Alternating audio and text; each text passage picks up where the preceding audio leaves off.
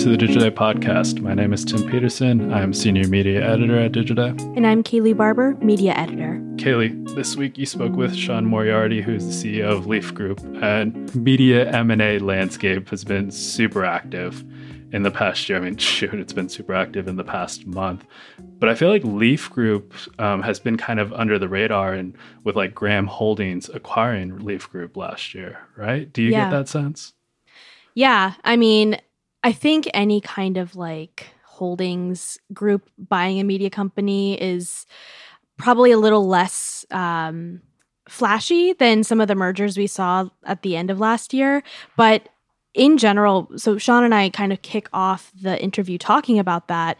In general, it is a interesting kind of partnership because Graham Holdings is a quite a large company. Um, they have media companies underneath them uh, in the like television space. So it's not like a completely out of the blue um, acquisition. Uh, but we talk about some of the like benefits of going into um, that partnership, of how it's in a way complementary to um, the existing Leaf Group portfolio. And there are some overlaps with what Graham Holdings has. Um, they have this like framing company, so it matches up really well with Leaf Group's arts arm. And I don't know, it, there's some interesting things that um, Sean gets into about why this acquisition, you know, worked for Leaf Group um, ultimately. And yeah, kind of under the radar, but he thinks it was a good move for the company last year. Got it. And I mean, for anyone, you know, listening who maybe you're not as familiar with Leaf Group, you may be familiar with their them under their former name. So Leaf Group used to be called Demand Media, and Demand Media was one of those, I mean, they would get labeled a content farm, but they're also one of those publishers that was very like search heavy. Um, same yeah. thing with Dot Dash when Dot Dash was about dot com.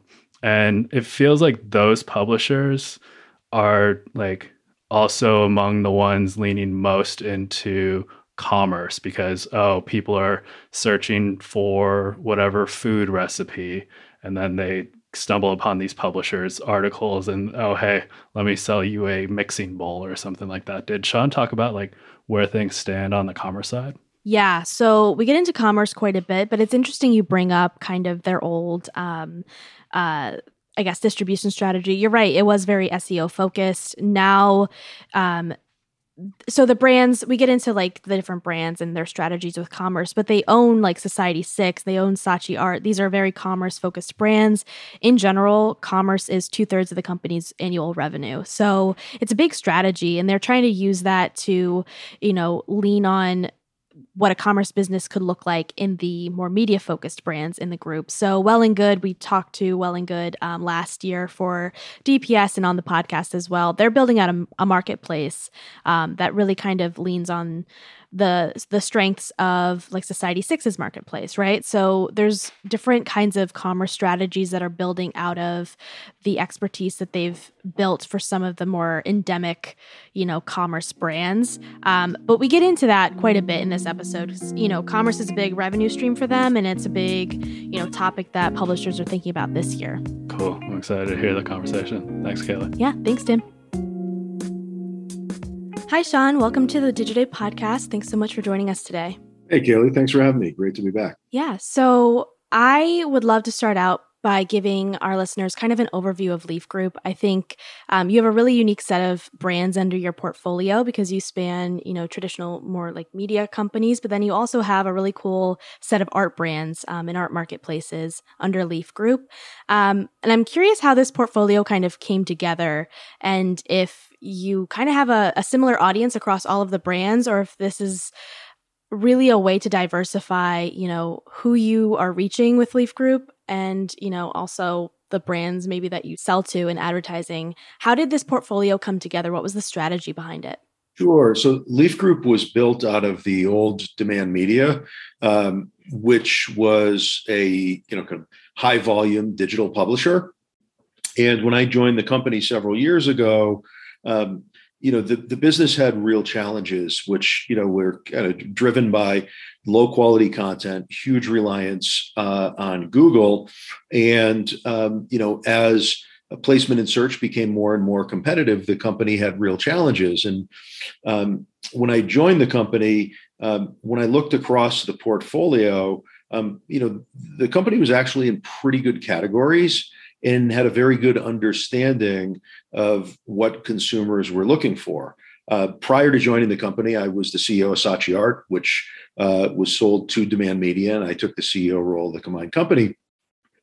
And, you know, and what I saw, um, you know, was a real opportunity to build a diversified consumer internet company, uh, really characterized by producing high quality content and offering products and services to really passionate consumers um, across categories where we felt and still very much feel there's tremendous room to build new digital first brands. You know, and the idea of catering to customers at their point of passion, um, whether they are an art lover, uh, deeply focused on living in a beautiful home, um, or really committed to fitness and wellness, you know, it, it felt then and again feels now like there's tremendous opportunity for Um, building great brands um, for for those consumers, um, and and it really is kind of the the you know the the day-to-day execution of that high-level vision, which is if you build a brand which speaks to the most passionate consumers within large verticals where real innovation is happening, you can build great businesses. Uh, now the you know the starting point uh, was a predecessor company. But the vision has been about parlaying that into a diversified company that owns great brands that people love and trust. Got it. Right. So some of those brands, um, you had mentioned like health and wellness. So you have like Well and Good and Livestrong dot com. Um, in the home decor category, category rather, you have Hunker, um, but you're in pets, travel, finance, technology. Uh, and then you have a, that strong background in the art and design category as well. Um, you mentioned your background is in was with Saatchi Art, so I'm imagining you have some sort of uh, deep affinity for the art world. Um, but I'm I'm curious, like I guess the biggest news about Leaf Group this past year, um, or one of the largest pieces of news, was the acquisition by um, Graham Holdings Company, uh, which was, I believe, about three hundred twenty-three million dollars, if I read the press release correctly. But I'm curious, like, what those mix of different assets, kind of how that appealed to this new, you know, parent company. Um, you know, when you were having those conversations, what were some of the things that, you know, stood out to them as being like a reason for why Leaf Group was a good, you know, investment? What were the conversations like, um, when you were talking about your brands to to Graham Holdings? Sure. So, you know, I think, first of all, we're really, really excited to be part of Graham Holdings. Uh, you know, it's Graham Holdings is kind of an iconic, you know, American uh, company, diver- highly diversified company. Um, you know, its keystone asset for many, many years was the Washington Post, but Uh, you know, Graham Holdings owns everything from television stations to car dealerships to internet businesses to education and educational services. And, you know, I had many conversations with uh, Tim O'Shaughnessy, the C E O, who I think is an absolutely outstanding leader, on what he was seeking to do uh, with, with Graham Holdings, which is kind of to continue that highly, you know, diversified path. But Um, but Tim also, by background, is an internet guy and a very, very capable one. Uh, he was the, the founder and C E O of Living Social. And, um, you know, Tim uh, is very much interested in digital first assets. At Graham Holdings, you know, they really are long-term oriented. An awful lot of people say that, but I believe they truly are. And they want to own um, and support the building of businesses over the long haul. And, you know, within, you know, as, as um, you know, we talked about what we were doing at Leaf Group, the categories we were in, our view towards building brands over time, you know, ultimately uh, a really strong brand is a manifestation of earning customers' trust by delivering for them for long periods of time. And, you know, a strong brand produces extraordinary, sustainable, competitive advantage uh, if you continue to lead up to it every day. And, you know, I think they, you know, saw what we saw and said, gosh, these are businesses uh, that continue can continue to grow for very long periods of time in fantastic categories uh, where um, there's an awful lot of change. And, you know, these these businesses have an approach to market and, you know, serve kind of a, a unique context and, and, and have a lot of room. Um, and so I think it was that really that meeting in the minds.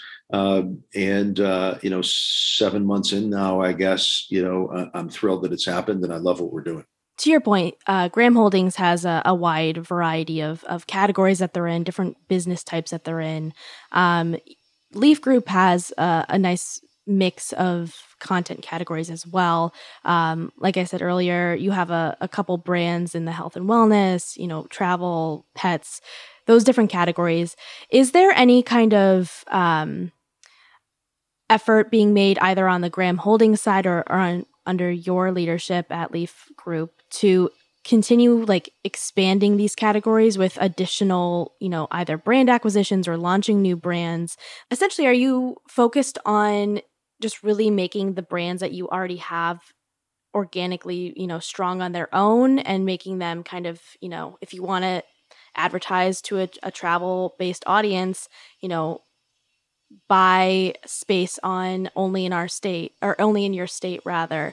Um, you know, is that the brand that you're investing in, or do you have ambitions to continue growing out these categories with, you know, additional acquisitions in those, you know, I guess, endemic groups? Yeah. So, so, so kind of job one is building the businesses, you know, that, that we have. Um, and I think if you do that well, it creates opportunity to, for you to go further faster when, when those opportunities present themselves with M and A. Uh, you know, over, you know, my tenure with the company over the past several years, you know, we've done four acquisitions, founder-led bootstrap businesses, um, each of which, you know, put us kind of further down the path Um, or categories that we're in, um, you know, with the exception of, of Only in Your State. So we acquired um, Deny Designs for the Society six business because it, you know, gave us, uh, you know, a good um, kind of toehold in, in B two B, really helped us with uh, new product innovation um, and expanded our assortment. We acquired the Other Art Fair so that we could have an in real life um Uh, component to Saatchi Art, and that's gone very, very well for us. And, you know, we were already deeply in fitness with Livestrong, and we're very, very interested in the wellness category. Um, and when we met Alexia Bruin team, you know, that Well and Good business was, you know, just, you know, an opportunity we felt we couldn't pass up.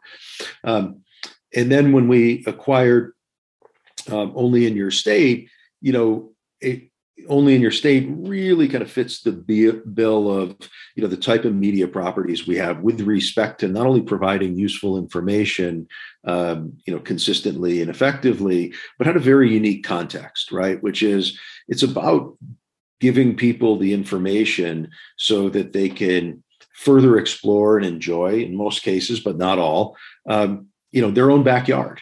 You know, learning more about where you live, being able to celebrate and enjoy where you live. You know, it's a pretty unique context that had been, you know, not completely overlooked, but we hadn't seen it packaged nearly as well, you know, online. And, you know, when we, you know, met uh, Brian and uh, Elena and team, we were just really impressed and felt that we could go further, faster together. Um, and so, you know, I think M and A Um, will always be part of what we do, but I think M and A should be done through uh, a position of strength where your core businesses are doing what you, you know, you expect them to do and what they should do, um, and you're becoming an even stronger um, company with with greater scale and might through intelligent and disciplined M and A. So, so you know, short answer is both.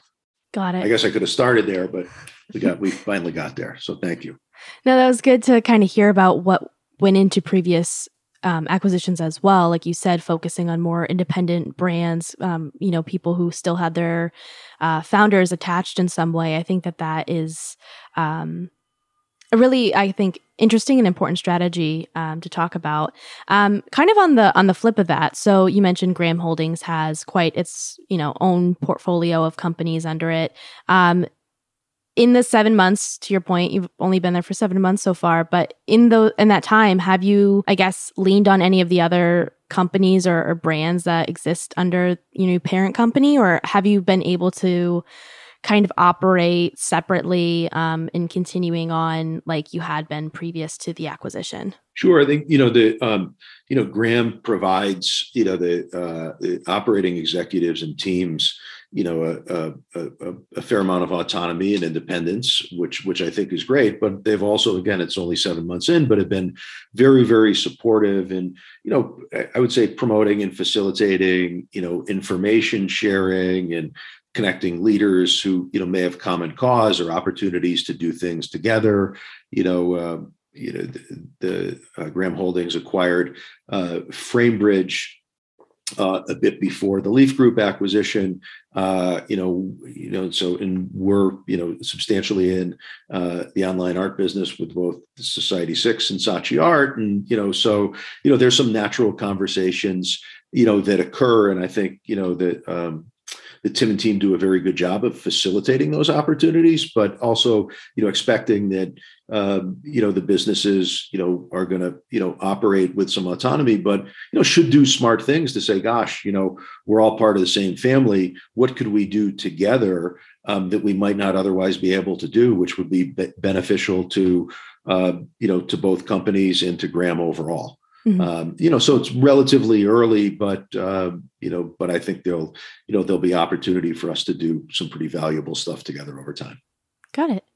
Um, and I want to talk a little bit about revenue from um, the past year as well. So I think prior to the acquisition, it looked like um, Leaf Group's revenue was up about sixty percent year over year from the beginning of twenty twenty to uh, the beginning of twenty twenty-one. And these numbers I got um, a few months back, so I'm curious if they're still accurate, um, if you remember back to those time periods at all. But I'm curious, like, essentially, you know, did last year end up being a, a positive, you know, upwards trajectory for Leaf Group, um, you know, either after the acquisition or, or or within the little, like, the different categories of businesses that you have? Um, I guess, how did twenty twenty-one fare overall? Sure. So, you know, as, as I know you can understand and appreciate, um, you know, Graham's a public company. The the year just ended. Uh, you know, we haven't been a public company since last June, so I can't, you know, provide any, you know, specifics, um, you know, about uh, financial specifics about the business at this time. But, you know, I think, you know, we continued to execute uh, well, you know, across our, our businesses um, in twenty twenty-one. The key for me really, you know, when I think about the businesses in every year, you know, are we performing well um, financially, but, and are we making progress on, on the long-term strategy? Right. And so, you know, if you look across the businesses, we continue to expand the product assortment uh, for the Society six business. Uh, the Saatchi Art business saw the return of the other art fairs, uh, you know, after, a, you know, kind of, you know, first year of pandemic hiatus. Uh, Saatchi Art also did tremendous work, uh, you know, in, in, the, in the planning for the N F T project. And, you know, on the on the media side, not only did we can, can continue to push on the branded uh, sales effort, um, but we also have done a very good job uh, diversifying revenue streams. You know, particularly, uh, you know, with you know, with I think really well done, intelligently integrated uh, commerce for uh, Well and Good, and you know, Hunker in the early stages there. Um, so, so good, solid forward progress um, strategically for us in twenty twenty-one. We're going to take a quick break to hear from our sponsor, and we'll be right back. I want to get into commerce um, specifically because I think, obviously, with the art portfolio, you have a little bit of a different commerce business than other, you know, purely media, like digital media companies, right? So you have um, Saatchi Art as an online art selling platform.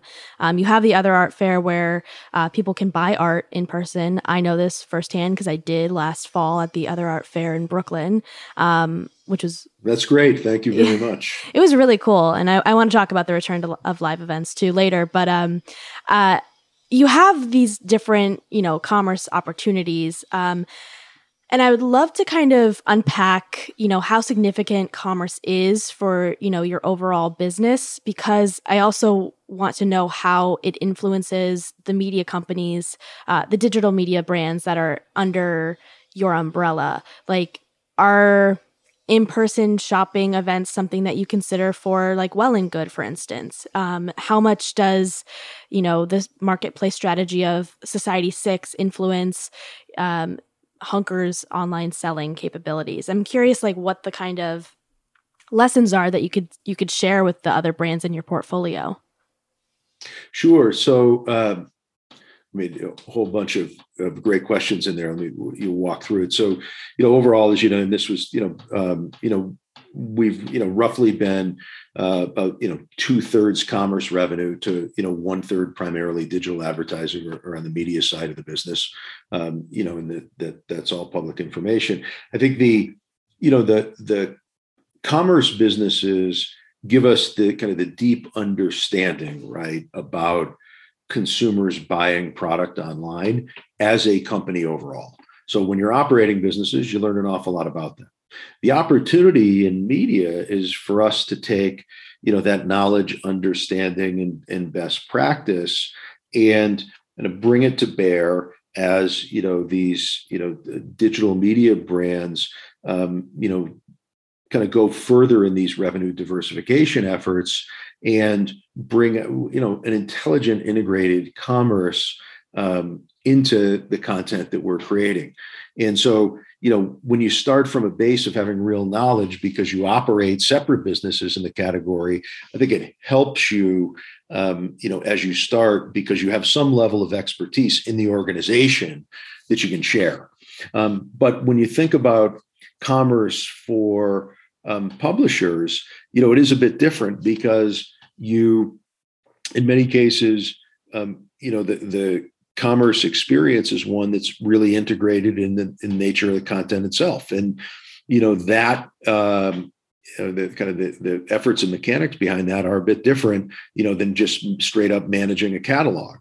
Um, but I think the fundamentals Uh, you know, are similar, which is you want to make sure that you're offering your readership um, products that they would be interested in, products that you know are of high quality.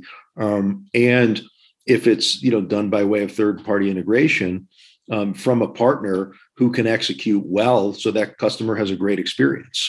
Um, and I think in the media world, the, you know, commerce is really the opportunity should be created not just by eyeballs. Okay, there's a lot of people on this article. Let's put a, an affiliate link up and see if we can pick up a quarter. Um, that's mm-hmm. not terribly interesting. It's, can we use our knowledge and expertise, you know, in our ability to kind of curate so that we're providing um, introductions to a brand or a product that a customer who trusts our brand might never have heard of before, right? Mm-hmm. Have we, you know, can you use your expertise and can you leverage the trust you have with your audience to make them aware of products and services that you can stand behind, you know, are of high quality, and you can introduce them to, and they might not otherwise have been able to find them, or at least find them with a kind of the decision support and the recommendation weight that you and your brand can provide. And that truly is value add. And I think that's, you know, that really needs to be the right way to do it. You, you know, if you're, if you're merely trying to co-opt that brief period of attention you have so that, you know, you can get an, a fee on a product sale, that's not a great business. I don't think it's a sustainable one. Right. Um, and it, it sounds like it kind of ties into your approach on Saatchi Art too, right? Like you have a collection of artists that have been Um, curated and art pieces that have been, you know, selected by the expertise of your your Saatchi Art staff, right? And so to a degree, it's a similar thing. Like, hey, you should buy this piece of art because there's real, like, in-depth, I don't know how to describe art very well, uh, clearly, but, you know, like, it sounds like there's similar kind of strategies behind the way like Saatchi Art's business operates and the way that you're approaching selling things through Well and Good, for instance. Is that kind of, I mean, are there shared mentalities there, do you think?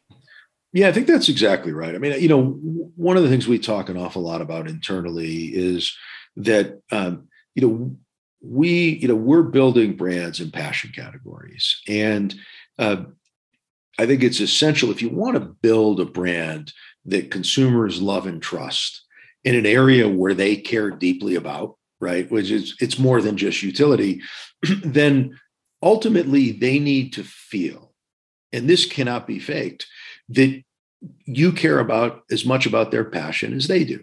Mm-hmm. So if you go to Saatchi Art and, you know, you, you know, see Rebecca Wilson, our chief curator, um, and you, um, you know, you get her emails or you've, you know, seen her videos, you know, you know that she is as passionate about art and emerging artists as you are.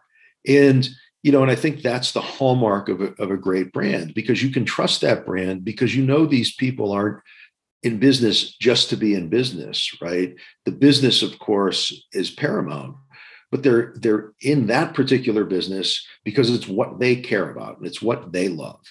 And I don't know about you, but you know, when I'm talking to someone and I'm contemplating a purchase, the idea that that person is truly a passionate customer, you know, fan or kind of lover of, of, of the same thing, that matters, you yeah. know, to me. And, and, and again, and I think that that's what provides that ultimately that connection and that trust. You know, people can tell if an article is written uh, about, you know, think about in the wellness space, and it's merely a, a, a, a, you know, a summary on meditation by someone who doesn't meditate or care about it. Someone who cares is going to, you know, smell that a mile away.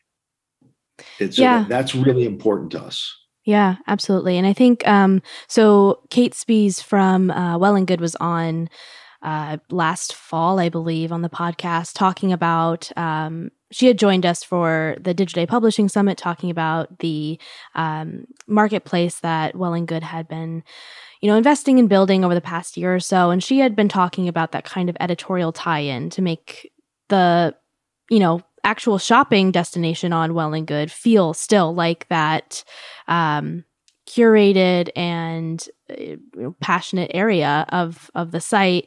Um, so I do I do understand that kind of that cold approach to commerce when it comes to even your your more commerce focused brands um, like Saatchi Art really doesn't work. Um, and Society six even, like people need to feel a, a connection to the art in order to make the purchase. So I, I think that is interesting. Um, kind of going off of that, so Kate obviously had talked about this um, investment into the marketplace on Well and Good. I guess I'm curious, um, you know, going into the new year, this year, twenty twenty-two, how much investment are you going to continue in building um, commerce opportunities on the brands under Leaf Group that don't maybe currently have commerce or um, are just starting to build it up? Um, like what are some of the, the areas of investment that you're identifying for this year? Yeah. So, you know, Kate and team have done a great job, uh, you know, Well and Good. We're going to continue to, you know, to, to invest more there. And, you know, I think they're going to make great progress uh, in this new year. Uh, also Hunker, uh, you know, Eve Epstein and team have done a great job. Um, you know, I would say Hunker is, um, you know, coming up the curve. I would say, you know, if you're going to think about it internally, uh, Well and Good is moving down the track very, very quickly. Um, Hunker is following uh, pretty fast, but we're looking, you know, across the portfolio and, do, you know, doing ongoing experimentation with different types of integrated commerce on, on different sites. And, and you'll see more uh, in the new year across more brands. Um, but again, it's got to be value add for the customer and it's got to be significant long-term in its impact to us. But we think there's, you know, we think there's real legs to this. Got it. Got it. Um, so as I mentioned earlier, um, and as you mentioned earlier, live events came back in twenty twenty-one, um, towards the end of the year, I believe. And obviously there's still a lot of unknowns regarding the pandemic and regarding the role of live events uh, this year, considering, you know, all the variants and things of that nature. But um, as I mentioned, I had attended the Other Art Fair in Brooklyn this year and it definitely felt like there was a lot of excitement, I think, about being back, um, interacting with artists in person. But I want to talk to you about, you know, the live events model um, in the Other Art Fair. there were artists in every booth. You got to talk to them about their work. You got to, you know, buy it in the moment if you wanted to. Um, but I wanted, I, I'm curious about your approach to live events and the importance of connecting the people that shop through Saatchi Art or the people who attend these events with artists themselves and kind of having those, you know, personal moments of interaction. Um, because I think that a lot of live events from publishers try to do that to a degree, but you know, if you have a big name on stage and a thousand people attending, it's really hard to have those like one-to-one moments.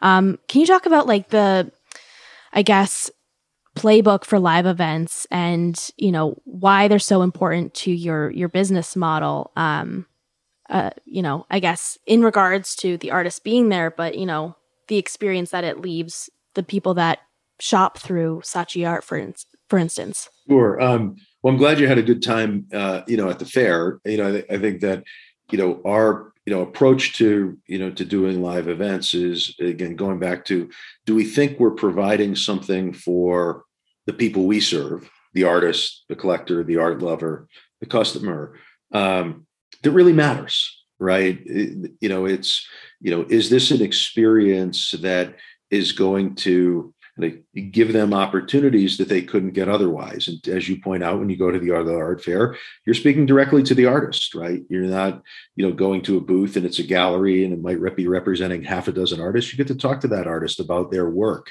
in a setting which, you know, is fun and it's celebratory and it's got a good vibe and it's hip and it's also, you know, very comfortable. You know, it's not intimidating, um, but you can have an awful lot of fun. And so, you know, when we think about the events, does it really, again, provide an opportunity for artists that they otherwise, you know, wouldn't be able to get? Does it do the same thing for collectors? Um, is it good business? You know, and and and um, does it strengthen the connection that people have uh, to the brands? Um, you know, as you point out, you know, kind of a live event series has kind of, you know, almost become a staple um, for many brands, but you know, in my experience, in many cases, it feels like, um, you know, you get a fancy, famous um, keynote speaker to kind of attract a crowd or make, you know, kind of the ticket worth paying for, and then it feels like a trade show. Um, and, and you know, I, again, that's, you know, who am I to say what, you know, what's the right type of live event or not? But the live, you know, live events for us really um, provide the people we serve something of benefit that they otherwise could not get and make sound business sense, you know, for us.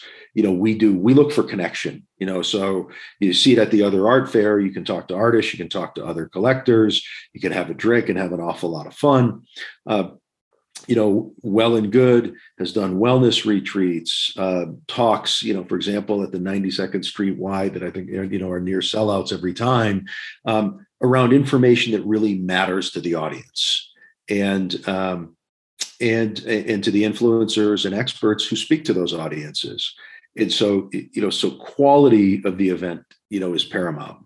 Um, and I and again, I think without a strong brand, you know, a strong franchise, you know, the the live event um, kind of series itself um, isn't going to do for a lot of brands. Um, you know, for what they may think about it. You want to make sure that you're proud of what you're producing. It has real value um, and it makes sense and it's sustainable. Yeah. And continuing into this year, obviously, again, still a lot of unknowns with the pandemic. Um, I know our own live events business, we're still trying to map out what that'll look like this year. Um, but I guess, are you scaling back? Have you kind of kept the schedule intact for, you know, the return of live events, or how are you approaching, you know, this business, which I think has been definitely impacted the most um, due to the pandemic, you know, past two years now? Yeah. You know, so, you know, after, you know, ha- you know, having, you know, our, you know, fair business effectively shut down for the Other Art Fair in, in twenty twenty, you know, we had a, a very solid return of fairs, you know, in, in twenty twenty-one, uh, you know, really, you know, we've been guided by, you know, the, the kind of, if you tick through that list, there's, you know, what's permissible at a given point in time, right? So you start with, start with that. Right. Mm-hmm. And that that's pretty straightforward. You can either have an event, you know, or you can't. And then if, you know, If you can't, it's resolved itself. It, you know, you just endure. If you can, then you say, well, should we have an event? And you go through the considerations. Well, even though it's permissible, do we believe it's appropriate for us as a company to be facilitating an event based on our understanding of the risk, even though technically you can do it? And so we've always wanted to err on the side of caution and safety in, in science. And I, and, I, and I really, you know, believe we've done that. We've done a good job. Um, and also factor for, you know, do we think it will be a good event by way of its attendance? You know, do artists, you know, are they interested in appearing?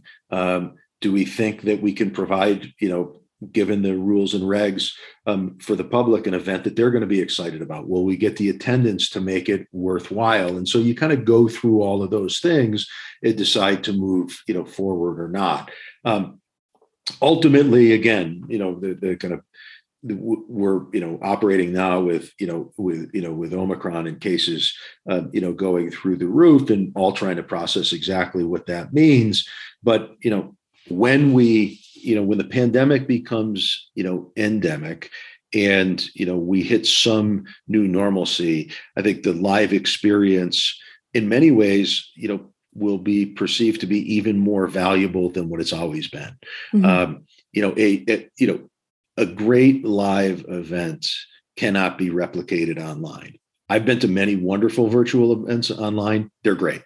Um, but they're, you know, the live experience, you know, as, as long as humans exist as social animals, getting together, you know, to celebrate, to cheer on your team, to see a great band, to, um, you know, that that's, that's never going away. And I think, again, you'll see a resurgence because people are eager to get back out. Maybe not everybody equally. And certainly, you know, there's, there's a, you know, fair amount of, I would say, reasonable, you know, concern about when and where to get out there.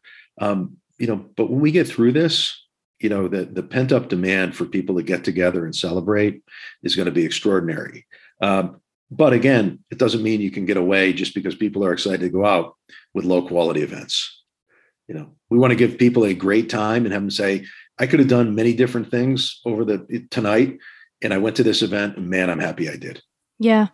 I also think, um, and it, I'm, I'm curious if you have any thoughts on this, but especially when it comes to commerce tied into events, like virtual versus in person, I feel like there are a lot more serendipitous moments of, you know, people saying, oh, I really enjoyed connecting with this artist, or I really enjoyed, you know, what the speaker had to say. You know, I want to buy from this brand or buy from this artist, uh, because you're there, right? And you're you're seeing the piece of art, or you're seeing the the product that they're advertising to you, or maybe not advertising, but sharing with you. Um, and I think for the the publishers and the the companies that have live events, I feel like it does, to a degree, have some influence on that that commerce piece of it. Um, but I, I'm curious, like, have virtual events been uh, for any of them that you might have held? And I know you did a virtual Other Art Fair, um, I believe, in, in twenty twenty. Like, have they impacted that that commerce piece at all, or have you found that, you know, people are are willing to spend because they're, you know, just so passionate about the artists and the brand?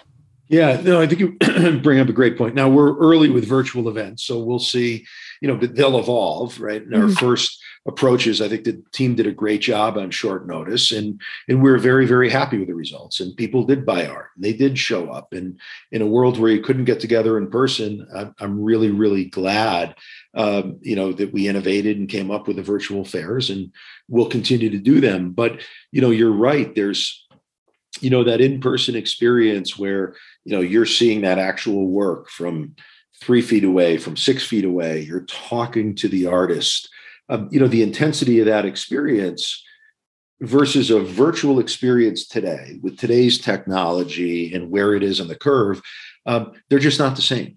Um, and over time, the virtual experiences will get richer and richer, and they're going to be fantastic. But yeah, you know, sitting and talking to an artist, looking at this piece in the flesh, because, you know, art is just, you know, more than what it looks like on the, you know, on the, on the two dimensional screen, right? Mm-hmm. You see the textures and the vibrancy and, you know, just, you know, seeing it, um, you know, it in the flesh, so to speak, makes a big difference. Yeah.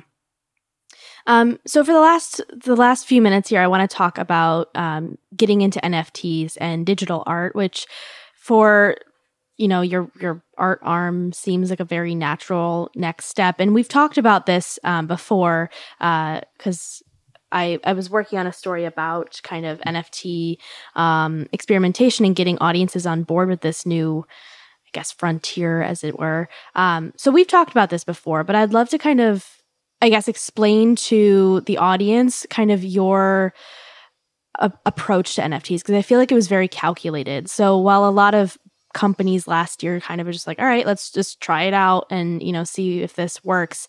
You had mentioned that um, there were some, I guess, initial steps that needed to be taken and understanding what would work best um, for your audience, but also what would work best for your business. Can you talk about, you know, digital art, N F Ts, and how you felt it would fit into Leaf Group? Sure. So, um, so first of all, you know, it's the, you know, the, you know, the N F T, you know, as kind of, you know, Uh, you know, I'd say, you know, a, a, an innovation, you know, on top of everything that's been happening, uh, you know, in crypto, you know, over the past, you know, decade, um, is something that we're really, really excited about because we think it creates uh, a whole new way for uh, our lovers and collectors to experience art and, you know, in huge new opportunities um, for artists, right? Full stop. Mm-hmm. Um, That said, at the beginning of anything, uh, you know, new, um, there's also an awful lot of noise and hype, and and it's hard um, for many people uh, to to navigate. You know, unless you're spending a ton of time, you know, on various marketplaces and doing a ton of your own research, you know, on crypto and N F Ts. You know, it's a mountain of knowledge. You know, the tools, while there's a lot of development going on, are still pretty hard to use, you know, setting up wallets and figuring out how to, you know, execute transactions. And so it's just, you know, it's like the very, very, you know, it's like the internet in the mid nineties and trying to, you know, like there were a lot of people who couldn't even figure out how to get online, you know, until A O L shipped about a billion C Ds to people. Um, so So these are early days, and I'm, you know, been around long enough to have gone through them before. And so we always look and say, okay, there's something very real here. There's also a lot of hype and noise. And um, as you know, Saatchi Art, I mean, we are very much in the business of building, you know, a platform and a brand that serves artists and art lovers and collectors. And so, what's the right approach for us, given this new opportunity for our artists and for collectors? And so, you know, when you, sometimes the best way through the noise is to look at, well, what are we really good at? And what could we very much deliver on? And Saatchi Art is characterized by opportunity for emerging artists um, and a high level of curation, you know, a trusted environment where people can go to discover art and artists. And so that's really informed, um, you know, our approach. Um, with the collections that, you know, that we're doing. Um, the Other Avatars uh, is our project, which which uh, drops later in January. Um, and we have uh, brought in a bunch of participating Saatchi artists who are creating unique avatars. Um, they're all inspired by the self-portraits of, of Van Gogh. And, you know, again, this is, you know, this will, I'm sure, evolve In, in ways that we couldn't even possibly predict today, and I won't even try. We said, okay, you know, how do we give, you know, the collectors something to hold on to, and how do we organize an effort that will be intriguing and exciting, but also you can navigate it? And so we've kind of packaged that up. And, you know, for folks listening, if you're interested, you know, go check out the, you know, the um, uh, the project on Saatchi Art, uh, The Other Avatars. Um, it's easy to understand, to participate in, um, and leverages what we're very, very good at. Um, and again, th- this is a starting point. The best thing about getting started is you learn stuff and you evolve from there. Mm-hmm. Um, and so we're excited to see what the year brings, but we think we've got a great starting point. Yeah. Yeah. And I think also, uh, to your point, you Saatchi Art is focused on the consumer, but you also have the artists that you are highly considering in, in your actions as well. Um, and I think we had talked about this too, but, you know, the N F T kind of technology is a way to, uh, offers artists and the creators themselves a way to kind of like continue monetizing their art even after the initial sale, um, which I thought was interesting. And I think, I, I guess, can you talk a little bit about like, about that piece of it and, and how, I guess how you're onboarding the artists that you have in your network into this new technology? Because I think it's it's such a unique space, and a lot of uh, there's a lot of opportunity to kind of serve those creators that in traditional art sales aren't necessarily being served. Yeah, no, you you bring up a great point, which is, you know, when um, you know the. the potential for recurring revenue stream, um, you know, when things are collectible, they're, you know, they're often resold and they can change hands many, many times, you know, and in the traditional art world and in, in different, you know, countries and states have, uh, you know, even in the United States have tried to, you know, implement, uh, you know, some residuals going back to fine artists, but it's really, really difficult, you know, to enforce, and has never really kind of received, you know, gotten wide adoption. And, you know, with the rise of the smart contract in crypto, I think there's real opportunity, you know, for artists to, to develop these kind of ongoing revenue streams um, from their work, um, you know, because, you know, the blockchain, um, and the, you know, the, the terms of the smart contracts, you know, will enable that, you know, to happen. I mean, it's, it's early, but certainly there's, you know, th- this puts real teeth in the, the ability for, you know, artists to be able to put their work out, you know, into the world and at- attach terms, um, you know, of their choosing that, you know, can provide them with benefit or protection over time, which we think is, you know, is a wonderful development. And, you know, the, you know, one thing I will say too, is people, you know, often question, well, gosh, you know, it, digital art, it's like, you know, N F Ts, you know, they're just really JPEGs, right? And, um, you know, or some digital file that mm-hmm. you can see, is that real? And it's like, you know, well, you know, if you look at, you know, the physical world, you know, canvas and paint isn't what drives the price or the value. With, you know, uniqueness and the, you know, people's love for the work, their belief in its uniqueness or value as an artwork is always what, what drives value. And, you know, as technology improves and display, you know, the display mediums expand, um, you know, there's no question in my mind that, you know, people won't think twice about um, the legitimacy of, you know, an N F T as an artwork. Um, I think what'll end up, you know, we will talk about art. I mean, yeah, you can make a distinction um, by medium or type when you say, you know, this is sculpture, this is drawing, this is, you know, a painting, this is digital art. Um, but no one disputes that a sculpture is any less a work of art uh, than a painting because of the medium. And the right. same thing will be true of N F Ts.